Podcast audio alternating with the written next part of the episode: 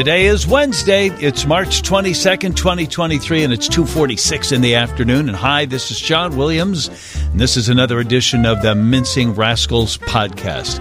We broadcasted sometimes on WGN Radio Saturday nights at 8 if you're driving around, and you can hear me weekdays on WGN Radio, weekdays from 10 to 2.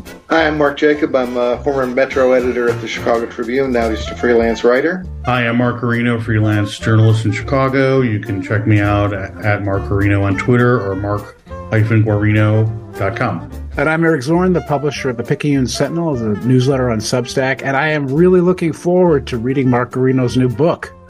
We have to mention that. Yeah, Mark. I, uh, the, the only reason to do these podcasts, Mark, is to plug what you got going. I'm not used to it. Um, I have a book coming out in the University of Chicago Press in late April uh, called Country and Midwestern Chicago in the History of Country Music. It's a result of 10 long years of research, and the spring and the summer have me busy with a million events. So if you want to learn more about it, go to countryandmidwestern.com to learn. Everything's there for you to kind of learn about. It. Little feature in Chicago Magazine. I saw month. it. There is, yeah, and I still need to see it. I haven't seen it yet, but um, I hear it's really cool. It trashes you. What's the big surprise? Everyone was, everyone was, so nice. Everyone was so nice to me. Go figure. But like, what would surprise me to read about in the book? What would I learn that I go, wow, I didn't know that we had those kind of roots or whatever? What what jumps out at you? We had the first radio show on WLS that preceded the Grand Ole Opry, that set the template for the Grand Ole Opry, and dominated um, country music radio for about until hmm. about the end of World War II. That was the WLS barn dance you're talking about. It, right? it was the WLS barn. Oh, I dance. remember that by name, but I didn't realize that was a lot the- of people remember the TV show that ended up on WGN, and it's kind of later years. But the early years, it started in 1924, the same month that WLS went on the air. And what's the title of this book again? Country and Midwestern Chicago in the history of country music and the folk revival. By the way, if you're listening to this podcast before the weekend, Eric, your son is performing at a, a, music festival that features some of this music, right? Or is it more bluegrass? It's it's bluegrass. It's a Naperville Bluegrass Festival, and uh, Ben's band, the uh, River Valley Rangers, is going to be playing there on Friday night.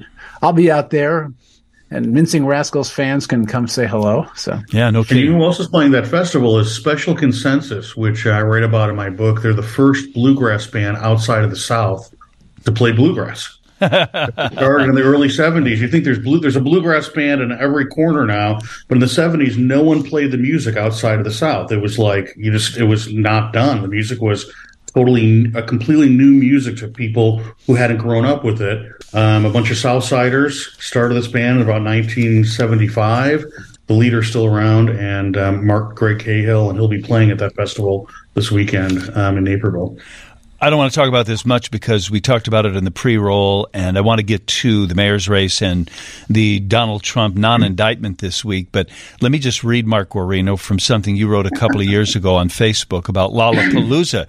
We just found out what the Lollapalooza announcement is in Chicago this week. It's a bunch of bands, of course, and the headliners are Billie Eilish and Red Hot Chili Peppers. There's about four or five names that you'll recognize on the top of the bill, and then there's a bunch of bands that you won't. And about that phenomenon, at Lollapalooza a couple of years ago, you wrote, Psst, the reason you don't recognize 90% of the names on the Lollapalooza bill is not that you're old, you're not old. You know plenty of bands. It's because no one recognizes them. Not even the people buying the tickets. The names on the bill are largely background acts that couldn't fill the empty bottle. The reason is Lollapalooza is now a lifestyle, not a music festival. The producers know they only need to pay big bucks for four or five artists on the bill that in the retail world are called loss leaders. They discovered that they could save money by packing in daytime filler programming because the teenagers who are buying the tickets are there mainly for Instagram shots and experiences. Working bands with a national profile are expensive, so why build a big music budget when your ticket holders are just fine with background blah? Stop using a crass, uncool business model as a barometer of your coolness You're welcome, he writes at the end of his piece. And I just found that a little affirming because I don't know who these bands are, and I haven't for years. And I just attributed that to me never being cool. But maybe that's okay. Like maybe an, an experiential thing with food and brands is what Lollapalooza is. It seems to work for them. So I don't want to be too judgy about it. I, I think I was kind of reacting to this idea that you hear all the time, which I think has a lot to do with ageism. Like if you don't recognize something, that you're just too old, you're not yeah. with it. And I think that people aren't, and I think that applies to maybe some, a lot of situations, but I think the music industry has just changed so much and the ways people are exposed to music has changed so much that um, it's not really the the clearest way to explain stuff like what happened to Lollapalooza. And yeah, as I mentioned, it's a lifestyle festival. It's not a diehard music a festival for musical diehards, which it started out as be one when it was a touring festival, and also when it became a destination festival. Don't bands ever break through there, though? I mean, isn't it an opportunity for bands to break through? It really it used to matter more to break through there. Like I saw the Black Keys on a side st- side uh, stage there once, and now they I think they came back and headlined it many years later. Mm-hmm. Um, not not necessarily. No, I mean I don't think it really matters as much to play Lollapalooza as it did years ago because I don't think that the fans there are going to really follow. They're not going there to go dis- it's not a place of discovery anymore. I mean, it's really. oh, you're just saying all of that because you're old. No, no, no. Wait. Like, well, I, well, I'll give an example. Like the Pitchfork Music Festival, which is like this year. Eh, I don't think I'm going to go to it because I don't. I don't really care about a lot of those bands. But I will won't deny that those bands are bands that are considered on the kind of cutting edge of music today, are all on all the top ten lists, and are still there for discovery uh, by audiences. And so, but that's kind of what I was saying earlier. That's a small festival, and I think like Pitchfork and and even smaller festivals like that have kind of emerged as more sort of the music connoisseurs festival, whereas um, Lollapalooza is essentially just a big party for people to go and dance and have fun and and and all that. You know, it's but it's just not necessarily a play. It's not necessarily a festival that's rooted in music mm-hmm. um, anymore as, as as a driver to go. And, and, and, of course, the truth is that if you were to be an avid listener to music radio these days, you still wouldn't have heard nearly all these bands, no right? Because right. No because of the way the music industry is. So I say you could be you could be trying to keep up by by by listening to the radio, but you couldn't possibly. You'd have to be deep into people's playlists and stuff. But there, there's one good thing about Lollapalooza that still remains is that they um, oftentimes have nighttime shows at places like Metro, so you'll be able to find some of the bands that are um, have an audience. They'll play Metro at night. Metro fills about a thousand people, and um, and you know those bands will fill that, and and so you can go see them. Just pay your money just to go see that one band. You don't have to pay hundreds of dollars for all this other stuff. And so it's it's um those nighttime shows seem really uh, almost like more desirable than Lollapalooza itself for somebody who's just like really interested in music. But yeah, it's yeah, it's it's um you know, I think there's been a lot of problems with a lot of the not just with Lollapalooza. There's been a lot of problems with with um, a lot of these festivals over the years. Um, you know, we've you've everyone's heard about the uh, Fyre Festival and and and, a lot of um, there's there's been a lot of festivals that had a lot of problems with um, sexual assault happening there, and um, and I think that. I think the allure of them, I think they'll always sell, but the allure of them has kind of been, is starting to fall a little bit. And I think that's because you're seeing sort of these smaller festivals kind of rise in their place. Okay, let's go now to TikTok. And I don't mean the Chinese owned platform that 27 states have restricted. I mean the clock is ticking down to the election day in Chicago and everyone, especially the candidates, are anxious for it to be over. In fact, on a hot mic last night after their debate on WGN, Paul Vallas turned to Brandon Johnson and said, How many more of these do we have? Uh, the answer as of today is four. But more importantly, I thought at least the debate on our radio station and TV station last night uh, distinguished one difference between the candidates. Uh, not, not, not that they haven't been different all along, but I like that they emphasized this point. Do you want to spend a billion dollars on social programs in Chicago to make life better for the poor, including 20,000 homeless students? Or would you prioritize? Do you want someone who will put maximum policing first and has no plan to raise $800 million in taxes? It seems to me like so much of the debates of late, including the one you and Laura Washington hosted, Eric, I think are about crime and punishment. But there are other issues, and they're all kind of woven together. I don't think we're spending enough time talking about if Brandon Johnson becomes mayor, how is he going to finance that, what that program is, or just the very fact that he seems to be as interested in taking care of the poor as he does jailing the poor or jailing the, the, the criminal element out there.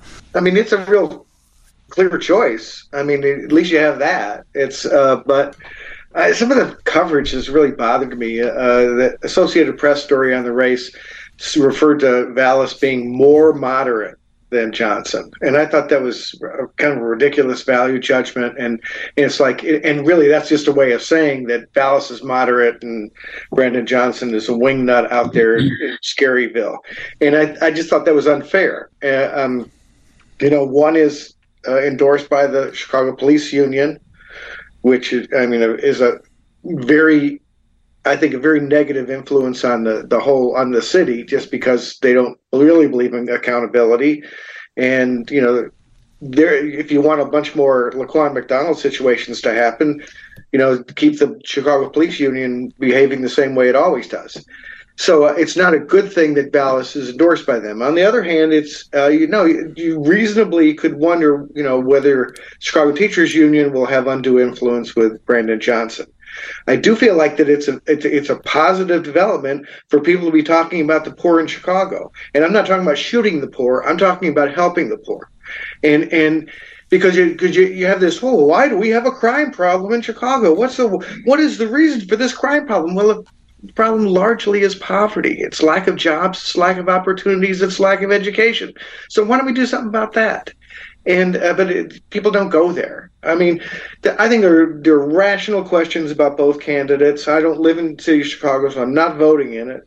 I don't want people to think that you know just that Va- Vallas is the moderate and Johnson is the radical because that's really unfair. The more I'm listening to these candidates, though, less enchanted I am with both of them. Uh, that I that I'm watching these debates, listening to them, and and hearing them evade questions that deserve answers. Uh, last night they asked Brandon Johnson what we should do about uh, people who were arrested multiple times in firearms violations, and he just wouldn't answer the question.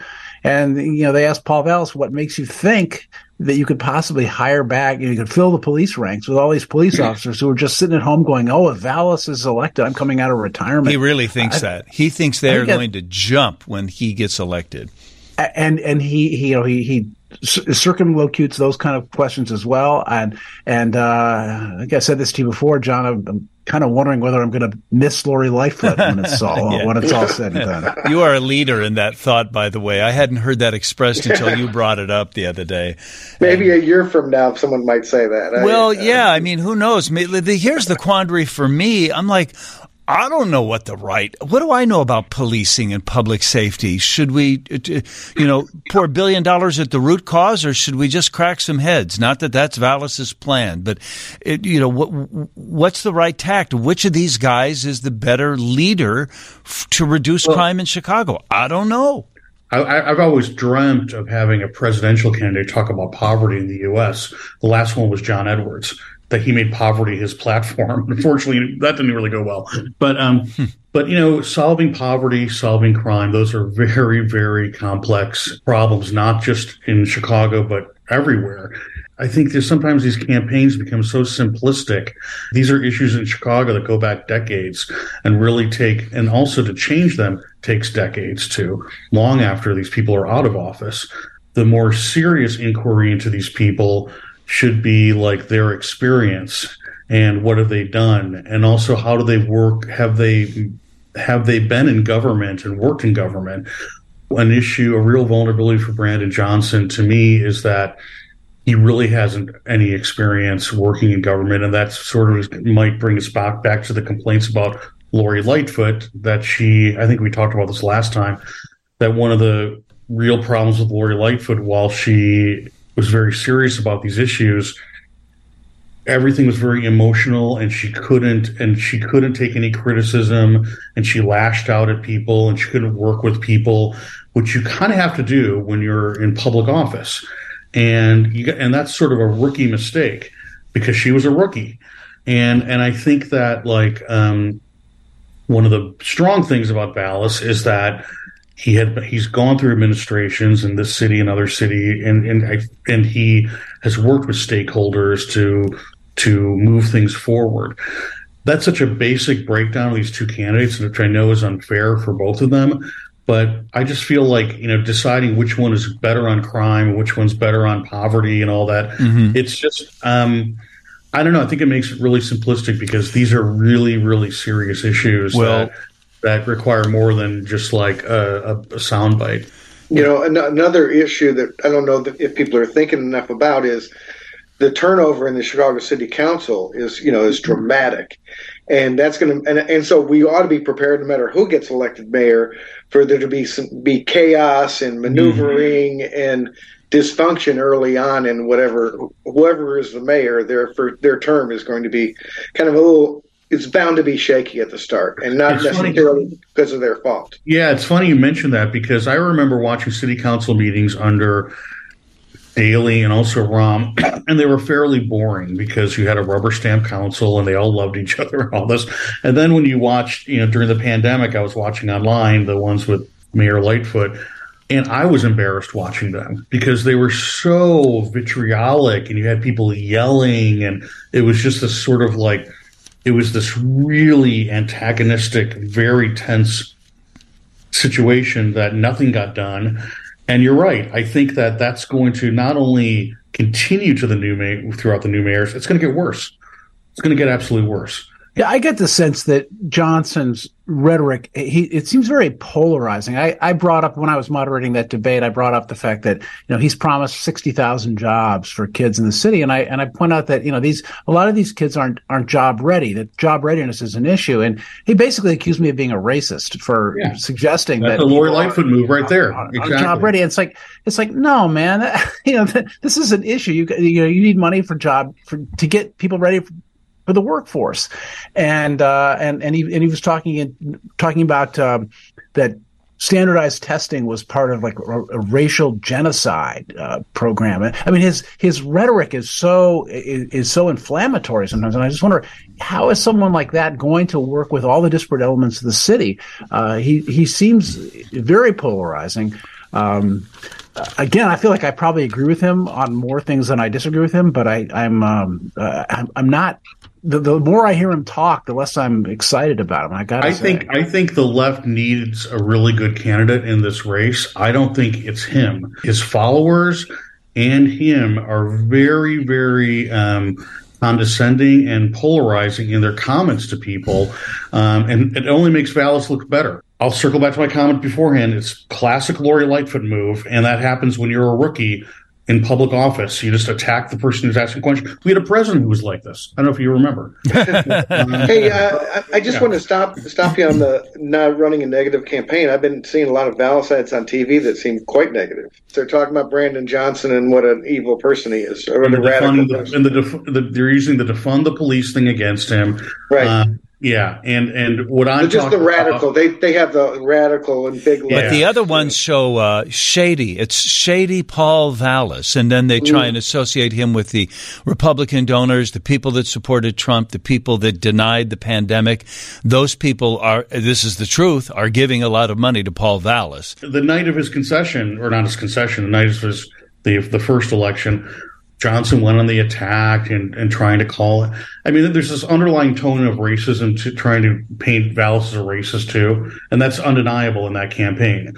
I mean, they're not coming out and saying it, but you know, you see it all over social media, and I find that totally disgusting. And you know, um, don't you think we need Harold Washington? I mean, wouldn't wouldn't that be like somebody who was smart enough to you know to not put everything in racial terms, but to put it in fairness terms. Absolutely, I, and, and, and that's and, what I'm saying. Yeah, but I think because, that's. Because, I mean, I, I feel like Chicago is is a real left leaning city. It is that yes. that the voters are. So you would think that they would naturally go toward Johnson as opposed to Vallas, but you know, you have what you just had just said about, uh, you know, if, is Johnson, you know, too strident and and is he like accusing people of stuff that they don't deserve to be accused of?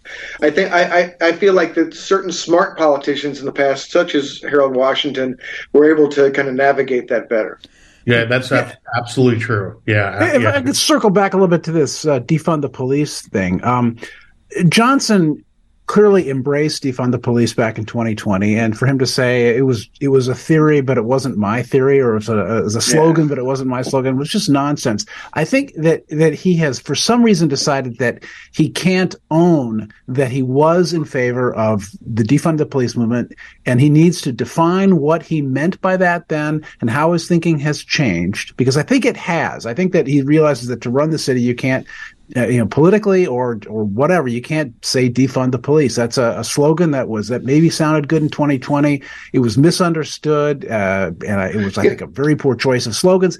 He needs to own that. He needs to talk about that. Um, and, and he, he, refuses. He dances around it, and it's very dispiriting to hear that because you know, the, the, you know, I remember when the George Floyd thing happened, and I was, you know, it was during the pandemic, and you know, I was, we didn't have, you know, we were not in having large groups of people in our houses because of the pandemic. And I remember taking a walk with my daughters and my wife. We were talking about it. My daughters are younger, obviously, than me, and very and quite liberal. And they were saying, "Do defund the police? Great idea!" You know. And and my wife and I were saying, "That's a terrible slogan. That's a, that's a ridiculous slogan. Don't say that." and and they didn't get it and it's obviously true and and but the real point of that is not to defund the police it's to it's to support the police by taking a lot of these social worker issues off of their plate I mean, that's the way to sell that, but it, but this but a terrible slogan. Well, but he's trying to do that now, but he's just not getting any traction because the ad campaign or the media or the, the die has been cast well, on that. And the reason that. he can't, and the reason he can't do it, and the reason people like him of his stripe cannot do it, is because the tone that they come with is police are all bad. The tone is so strident. You don't find his rhetoric, um, maybe you don't find it inspiring, but you don't think he's good at his spiel. I think when he. I think he's very polished. Absolutely. He's very polished and he's energetic and he's young. And I think he's got all those things that are really, really appealing. But I think that he comes across very. This, I, I think this is likely why he's going to lose. I think that he's going to, he comes off across as very brash and very condescending. And so do his followers. And I think that's really a tragedy for the for the left, um, which I think both these guys are more or less left. But I mean, but for the left in this race, um, because I think people are just turned off by that. Uh, Mark so, what are you um, what are you thinking about that? You made a face like you agreed or disagreed. Well, I, mean, I guess I made a face because I, I don't think Vallas is liberal. I think he's I think he's not and and uh, he's socially liberal. I mean, he's pro-choice. Yeah, he's, he's, he's, I a mean, Chicago, he's a Chicago liberal. You know, I no, mean, no, he's not. No, he's no, he's he's. Don't you think he's right of of the of the center of Chicago political thinking? He's that clearly is. Well, he's that, but in other cities, I think, in Peoria, think that would still. Running, but that's where he's running. Okay. I don't think Chicago is a far left city. I think Chicago is a left democratic city. Right. And I think that on all the issues, all social justice, gay rights, women's right to choose, he's he's right there and that's a Chicago liberal to me. Well, I mean, he's, he's, he's not he's not to the right of those issues.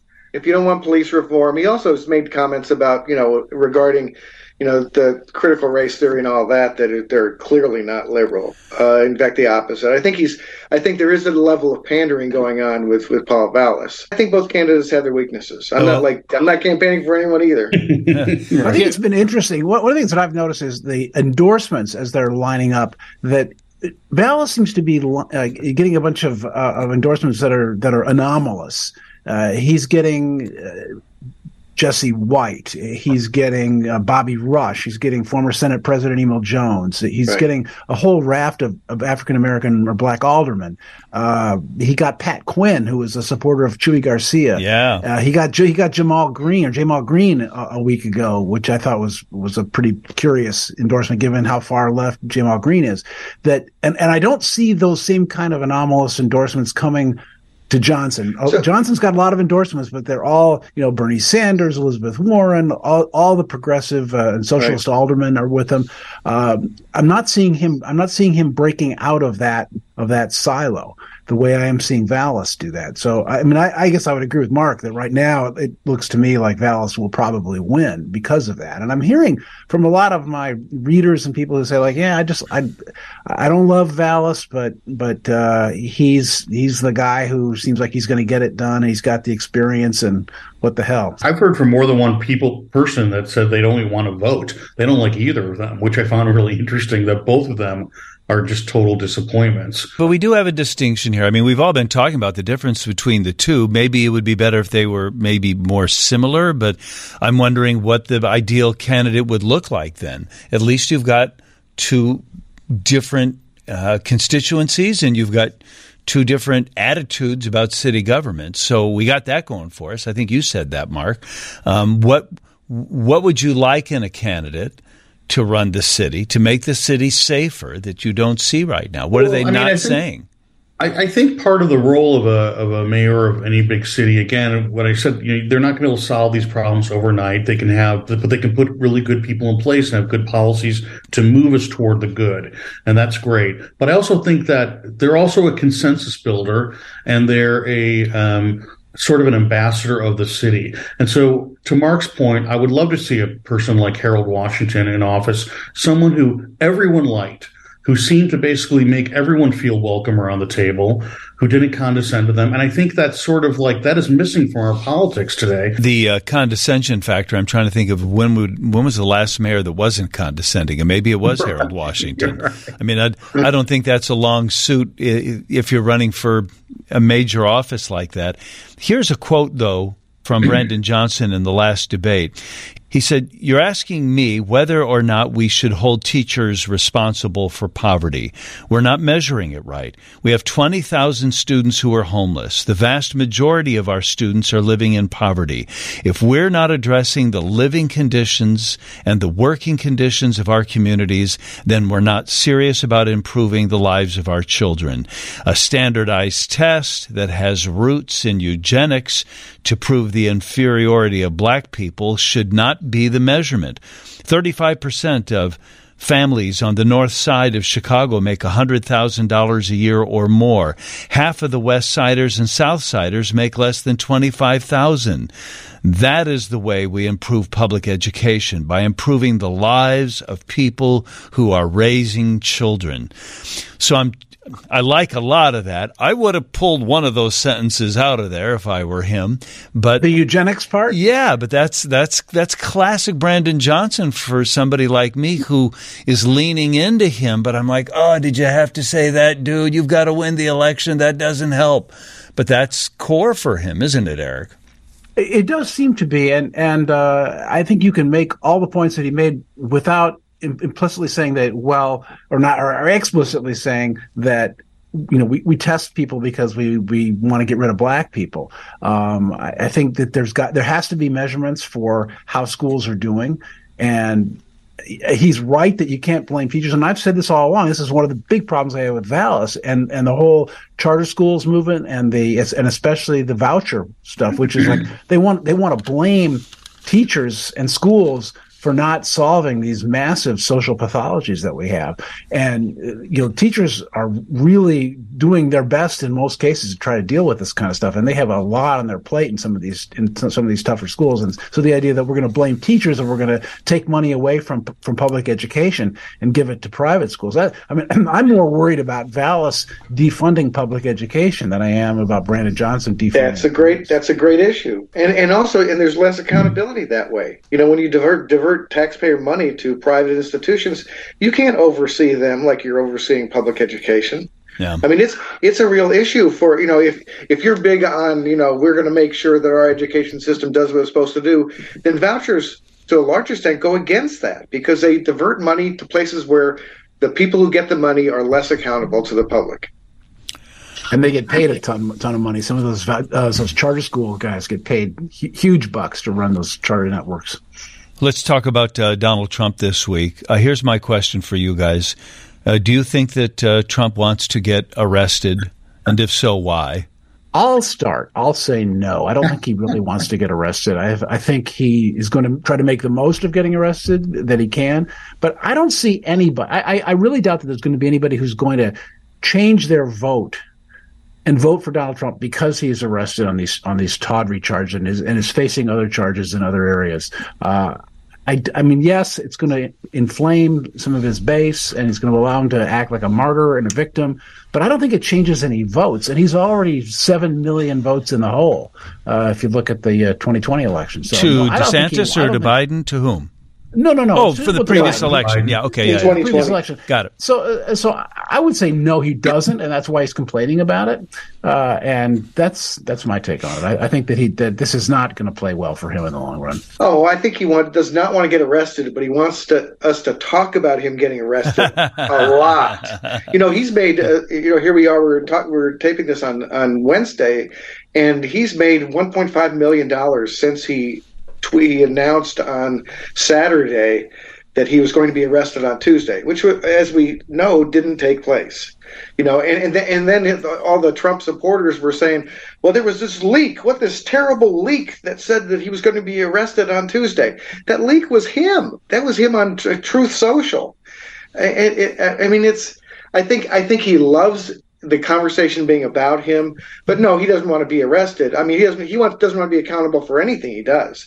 And the the one thing, the, my strongest thought about this whole thing is that I kind of hate the fact that these charges may go first because they, to me they are clearly the weakest charges against him, and and still crime. I mean, even the people you know, they're saying, well, it's not a big crime. It's still a crime to falsify your business records, which they even admit he did. They just saying it's not a big enough crime. But the other crimes that he's being investigated for are massive crimes, traitorous crimes. I mean, we're talking, you know, we're talking stealing secret documents. Mm-hmm. We're talking trying to overturn a fair election. There you are. We're, we're talking, you know, go find me 12,000 votes. We're talking election fraud. We're talking terrible stuff. And so, I mean, I would love to see Fani Willis come first. I, I, I, don't like the fact that this Manhattan DA thing may come first because to me the stuff in Georgia is a lot stronger, and I, would rather I'd rather see it first. And you know, I, I, I imagine Fani Willis warming up in the bullpen after this, uh, you know, after. Bragg starts it all, and and her coming in and really making an impact because that's that's by far the more serious charge. The uh, Fani Willis charge is which one? Oh yeah, well that's the the Fulton County uh, oh, charge yeah, in, yeah. in, Georgia, where they investigate. That's where we got we got the president of the United States saying on audio, "Go find twelve thousand votes." After the you know, after the votes have been certified. In other words, you in other words, go commit election fraud. I mean, mm-hmm. we, it, it's clear that's what he's saying. He's trying to talk somebody into committing election fraud. And then they you also have the fake electors in Georgia, which is in multiple states where the where people who were not elected as electors signed paperwork, signed it with their name, sent it in to the government saying we're the real electors. And you know and that's a felony. I mean people are going to go down for this. And and so that and they should. But don't you think that the new york state charges against trump dilute the the impact of these? Well well, well just just one thing about that. We don't really we don't know what those charges are I what? mean, we know we, we know we have leaks. We we don't know. It could be stronger than we think. But what we what according to the reports it is is that is that he did this funny stuff just before the election to pay off Stormy Daniels to to be quiet and he routed it in a way that he was trying to you know he was trying to hide what he was doing and and in effect the argument I believe is going to be that he was uh, that it was an illegal co- contribution to his own presidential campaign, right. which is I think is kind of a hard argument to make because there's you know you could also argue he just didn't want his wife to know, which I don't believe because I don't think he cares, but uh, but but you can make that argument. I just think it's the weakest as far as getting a conviction, and it's also frankly, although it's he's violating the election law. I think it's also it's just not as important as trying to overturn democracy, which is what the other stuff is. Well, that's why I, am a little surprised at your responses, Mark. You can respond to this too, but I thought maybe that was just a knee jerk reaction that Trump does want to get arrested because he plays the martyr, he gets money. I'm not mm-hmm. sure that it doesn't hurt his election chances and that it dilutes the impact of these other more credible cases, more important cases, because it's a case of, well, there we go again. Now they're going after for this. Uh, I completely agree with you, Mark, that if this were the last of them, if, if I had to prioritize them, this would be the one we would ask to go last. Instead, right. it's going first, and I think it hurts the other causes, and in a strange way, I think it helps the president. What about you, Mark Guarino? Well, I think that this follow. I think Trump is.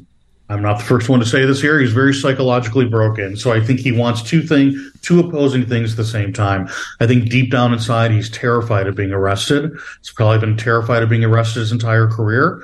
Uh, he's been protected his entire career, and so he's avoided that. But I think that is his that's been why would he be tired? Why would he be afraid of being arrested? What is it? Because it's embarrassing. I mean, he's not going to he's not going to serve hard time. I, I, think having everything taken away. I think there's a primal thing having everything taken away from him. He's just lashing out. I think that's inherently because I think ultimately he understands that he's surrounded by fraud and and what he has has been obtained by fraud and it's just very it's just it's all a smoke and mirrors thing and so him getting arrested makes him kind of punctures a hole, a little hole in that, a kind of a big hole in that. But at the same time, I think that he, as both Mark and Eric have talked about here pretty eloquently about he, he he would love to be arrested because it it helps paint him as a victim and victimhood has been his calling card since day one even though he keeps winning he, he became president he was still a victim he was a victim his entire entire four years and after that so i think it continues that victimhood narrative which he's used very effectively to market uh, the Trump brand. I like what the person said on Twitter. They, they said, um, if they arrest Donald Trump for breaking the law, then they could arrest you for breaking the law. well, that's the point in this New York State case, isn't it? That it is the law. You know, you're not supposed to do it. So, do you let the president get away with it, or do you? Or do you press charges against him and treat him like an ordinary citizen? I, I thought the Tribune editorial this morning, I think it was Wednesday morning, uh, sort of comparing this to the Jussie Smollett case, which is that it matters when you have a high profile defendant who's accused of a crime, you can't just blow it off. And that's what you've got here. You've got a high profile situation with, with Trump and everybody who's thinks it through knows what happened here. You can't just say, well, the law doesn't apply to him. And that's kind of what Kim Foxx did with Jussie Smollett. She's, she let him go without extracting any kind of admission or guilty plea from him, and, and, it would have been over in a couple of weeks. But but uh, you know, I think that you really have to go ahead and prosecute when you've got this kind of evidence against someone that prominent. And, and don't you think the sad thing is that that this man is a career criminal. This man has been cheating business associates for decades. This man is like he had to do a twenty-five million dollar settlement you know, on Trump University for for uh, screwing over people. He had to, his kids had to go into classes to learn how to not cheat people on a charity. It's it's a crime organization. He's he is the don of a crime organization, and he's been doing it for decades. And the fact that no, that here he is advanced age and nobody has ever made him come to account on this is it, it's a failure of a lot of prosecutors over a lot of decades I think he was protected in New York for so long by the prosecutor's office. Um, I think he's been given money to that office. It's been documented. I think he's been supporting candidates to protect him. I think he's in the New York Society Circle has protected him. You know, you're talking, John, about whether this will affect his election chances or not. I think it's still so overblown that somehow Trump has a chance to be president again. I think that part of it is we keep seeing, uh, you know, national media organizations love to have photos of all the his supporters out there with their signs and terrible signs that say terrible things. They're signing on the highway outside of his club and everything. I, I, think that it's diminishing returns with this guy. There's just no, it's, it's, that creates this illusion out there that he's this viable candidate and he's not going to suddenly upswing after all of this. The Trump fatigue is real, not just for Democrats, but I think also for Republicans. My uh, producer will give me a cross look if I bring up probably the Jussie Smollett story, but you started it, Eric. Did have you guys been watching the docu series at all about how he screwed up that fake crime? Have you been? Uh, did you look I, at I, that? I sat in the courtroom every single day of that trial, so I have uh, fatigue. I have tra- trauma with that name, so I don't think I could watch that. man. which uh, which service is it on, John? I haven't uh, seen anything. You can it. dial in on YouTube and watch it. It's Fox Fox Nation. That's that's where I go for all my. it's. Uh, I, I'm not shocked that it's Fox Nation, but it's if if that had been Netflix, I don't think you would have known the difference. One observation I had was just how terribly likable the Osundairo brothers are, Ola and Bola, the, um, the, the brothers who actually faked the crime with him. They just sit there. They're two good-looking guys with great big smiles. They seem sweet, even though they're massive. One is a professional boxer now, for crying out loud, and they just go, "Oh yeah, we did it." You know, they just like they straight up go, "Yeah, we did it." And then when they saw him on um, when when Robin Roberts interviewed him and he's doing that whole crying jag, they go, "Oh, we're being played," because they thought that he was just going to play this thing for social media points to try and advance his career, and then they see that um, he's he's making it out to be more than it is. For instance, they never thought he was going to go to the police with this. They thought this would be a social play. I don't know how that anybody thought if you say I was assaulted on the streets of Chicago, the police won't be involved. But this is the, this is the harebrained scheme that these yeah, geniuses nice, nice have. guys, but kind of dumb. Oh, I mean, maybe so. Yeah, I know. Uh, but they and they they were asked, uh, "How did your parents feel about this?" And they said they were not happy to find out that he was in. They were involved in this scheme of his. But again, they thought we're going to make thirty five hundred bucks, uh, four thousand dollars. You know, he'll play it on social media, and we just get a little money under the table. They had no idea what they were getting themselves into. Clearly, a little. Don't bit. you think that, that that's a, another great example of, of a prosecutor stepping in it? You know, just because to, just because you're not playing it straight up and being fair to everyone. That's why I think. I mean, we'll have to see how this Alvin Bragg thing ha- happens, but but he's not talking publicly a lot. He's not. Uh, you know, I don't. I bet he's not sending any fan letters to anyone or acting the way Kim Foxx did. So it may work out for him. It just it it's it, it's just you, you as a prosecutor you just can't you can't play around with the people you're investigating. You just can't you can't fool around. You have to just be you have to be boring, frankly. You're reminded in that series of what a recusal means, what it is and what it isn't. And if you say, I can't prosecute this case, I'm handing it to my second in charge, how that was the wrong play. And, you know, here I am going down that road again. My wife says to me as I'm leaving the house the next day, don't talk about this on the radio, okay? Please. Chicago's done with this story. And I Well, I think myself- Chicago still wants to see justice, uh, Justice Smollett, though. I think it's this weird thing of like, I think that people were just so sick of this guy, but they want, you know, it's like there's been such a waste of money around this guy, and he's been, and right to the very last second when he put his hand up in the air and. You know, he he's never apologized for any of this stuff. I think like there need I still think it's like this relationship, this battered relationship that Chicago has with him. They need him to basically serve some time or apologize, and then he can go away. The sting would be greater, though, I think, if he were a more significant personality. To be honest with you, I didn't know who Jussie Smollett was until this happened. I didn't watch No one did, Empire. yeah, I, I wasn't yeah. in his audience, so uh, how would I? Which was one of the bizarre things about the fabrication anyway. Do you think that white MAGA supporters at two in the morning on a January night in Chicago are big empire watchers? Come on, guys. Come on. Well- that, that doesn't work. But you know what? He fooled me. I remember when I heard the news, I was so outraged and I was embarrassed for Chicago. I remember I posted something on social media, I, just how embarrassed I was for city having these people, you know. So Yeah, he did. He, he fooled me, you know. I mean, and for a week I- or so, eh, for a few days or so. I'll stop talking about it now. But one thing that is also clear in the doc is that uh, the police knew from the first day, but they couldn't be seen not prosecuting it to the full hilt. So they threw all the resources at it, knowing that this, knowing how this was going to end. They smelled this thing the second they walked in the door. Eric, let's uh, talk briefly. Speaking of uh, interesting odors, about human composting. What is the status of this bill in Springfield? Well, it's a bill from uh, Kelly Cassidy, who's a state rep from Chicago, and it, it allows for human composting. It's called natural organic reduction, and essentially, it's the it's the way they dispose of livestock, which is you you put uh, the, the, body inside an urn that's got a bunch of other organic material in it. You heat it, and you rotate the urn for I think it's like a month or something like that, and you end up with essentially with soil, with compost soil. And this is something that's allowed so far in uh, six or seven other states, starting in Oregon. And it's a way that, as, as, as supporters say, you can literally push up daisies when you're done, that you become, you mm. return to the earth. And this is, uh, and the bill has advanced in the House and it's going to, it's looking like it's going to go for a floor vote by the end of the week. And so it passes the House, it goes to the Senate.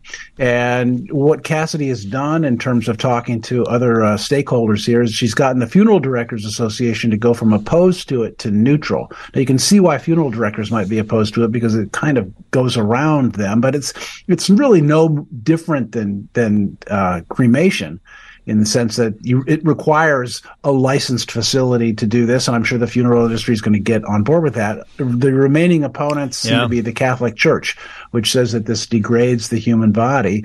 Uh, and, uh, you know, the Catholic Church was opposed to cremation for many, many years, and they're grudgingly okay with it now.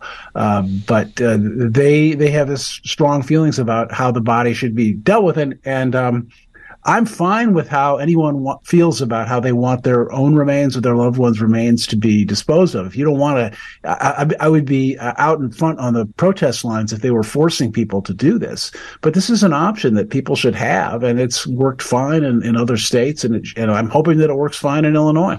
I could see as an institution why you might feel like we need to be conservative about these sorts of things, but I can't imagine anybody thinking that they should impose their view on that decision on somebody else happens everywhere else. You know, Imagine that. you do. I, even as I said those words, I, I, you could you could substitute a lot of other issues for that, and we do it all of the time. But yeah, we do it all the time. But at least yeah. in this case, the person's dead, so it's like they, they can't even stand at a picket line and yell at you. They're no, dead. And it doesn't. It doesn't. I'm sorry. I just disagree with the Catholic Church on this. It does not degrade the person or diminish the the meaning of their life I mean, I think that this, our whole society is nuts about death. I think that I think our attitudes about death are are not are deadly. They're just not. They make us do stupid things, you know. And, and are you thinking of something else besides this?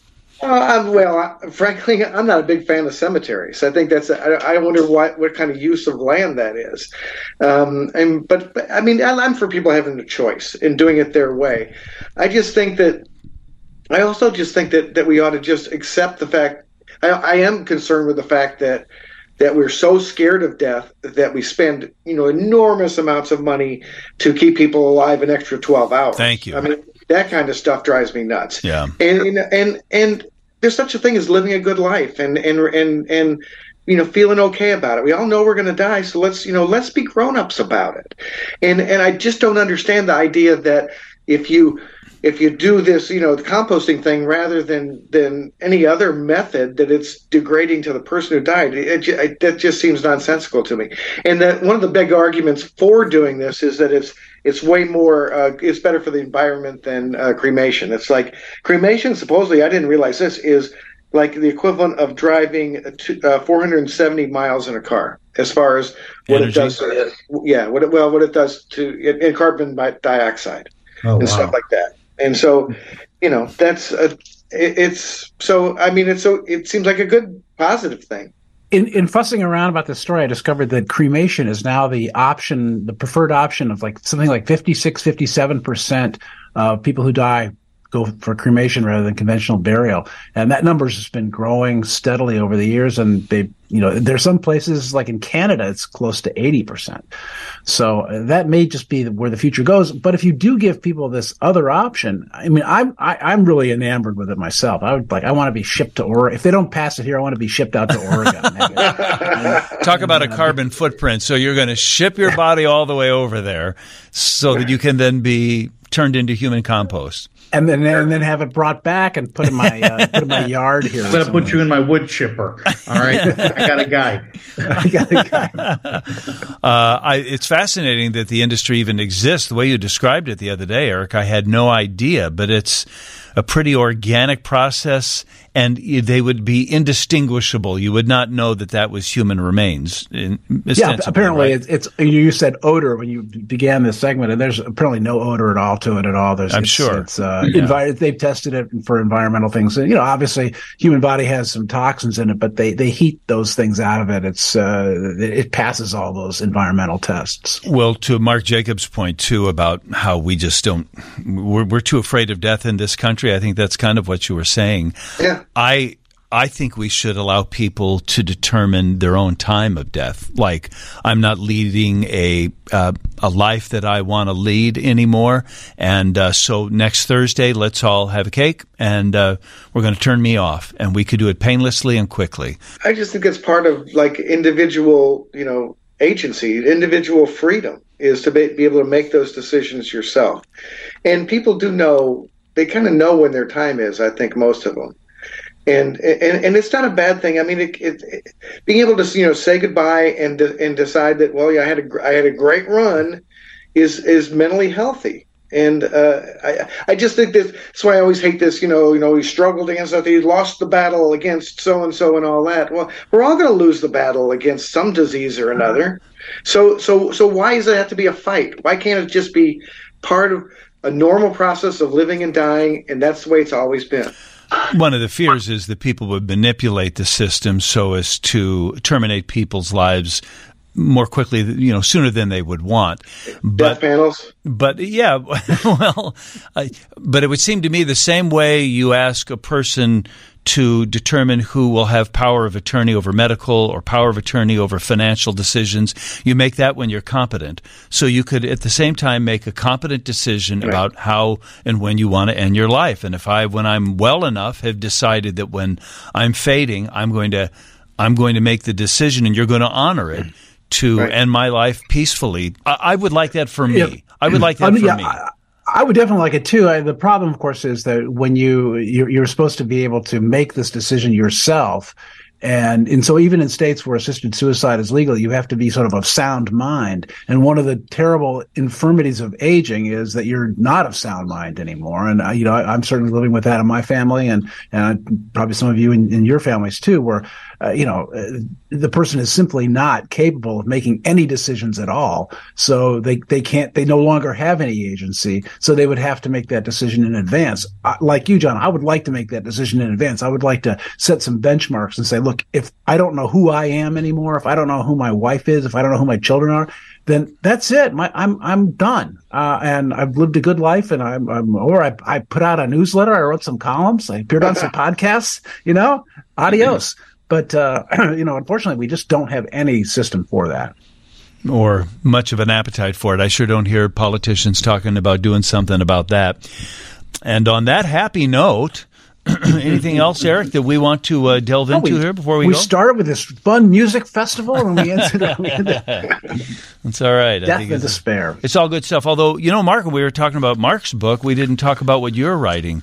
Um, is there something that you wanted to mention, Mark Jacob? You told me before we got rolling you're working on a book. Well, no, uh, well, um, no, I, no, it's that's like in a, a year and a quarter, you know. So, uh, you know, I, I, it would be it would be unwise for me to even talk about it because okay. then somebody would sneak up and write something not as good but faster. You know, so, so I will keep that secret. But you know, you'll be among the first to know. You let us know, and we'll be happy to champion your cause. You're being like a good prosecutor. You're keeping silent, trying to be boring.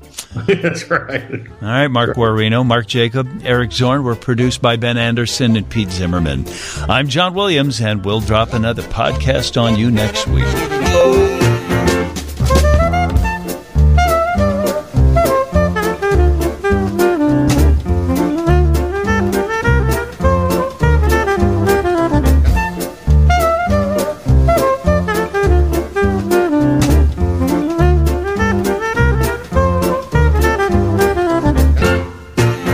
Subscribe to the Mincing Rascals podcast on iTunes or the Google Play Music Store. You can now also follow us on Spotify, or you can keep listening online at WGNradio.com.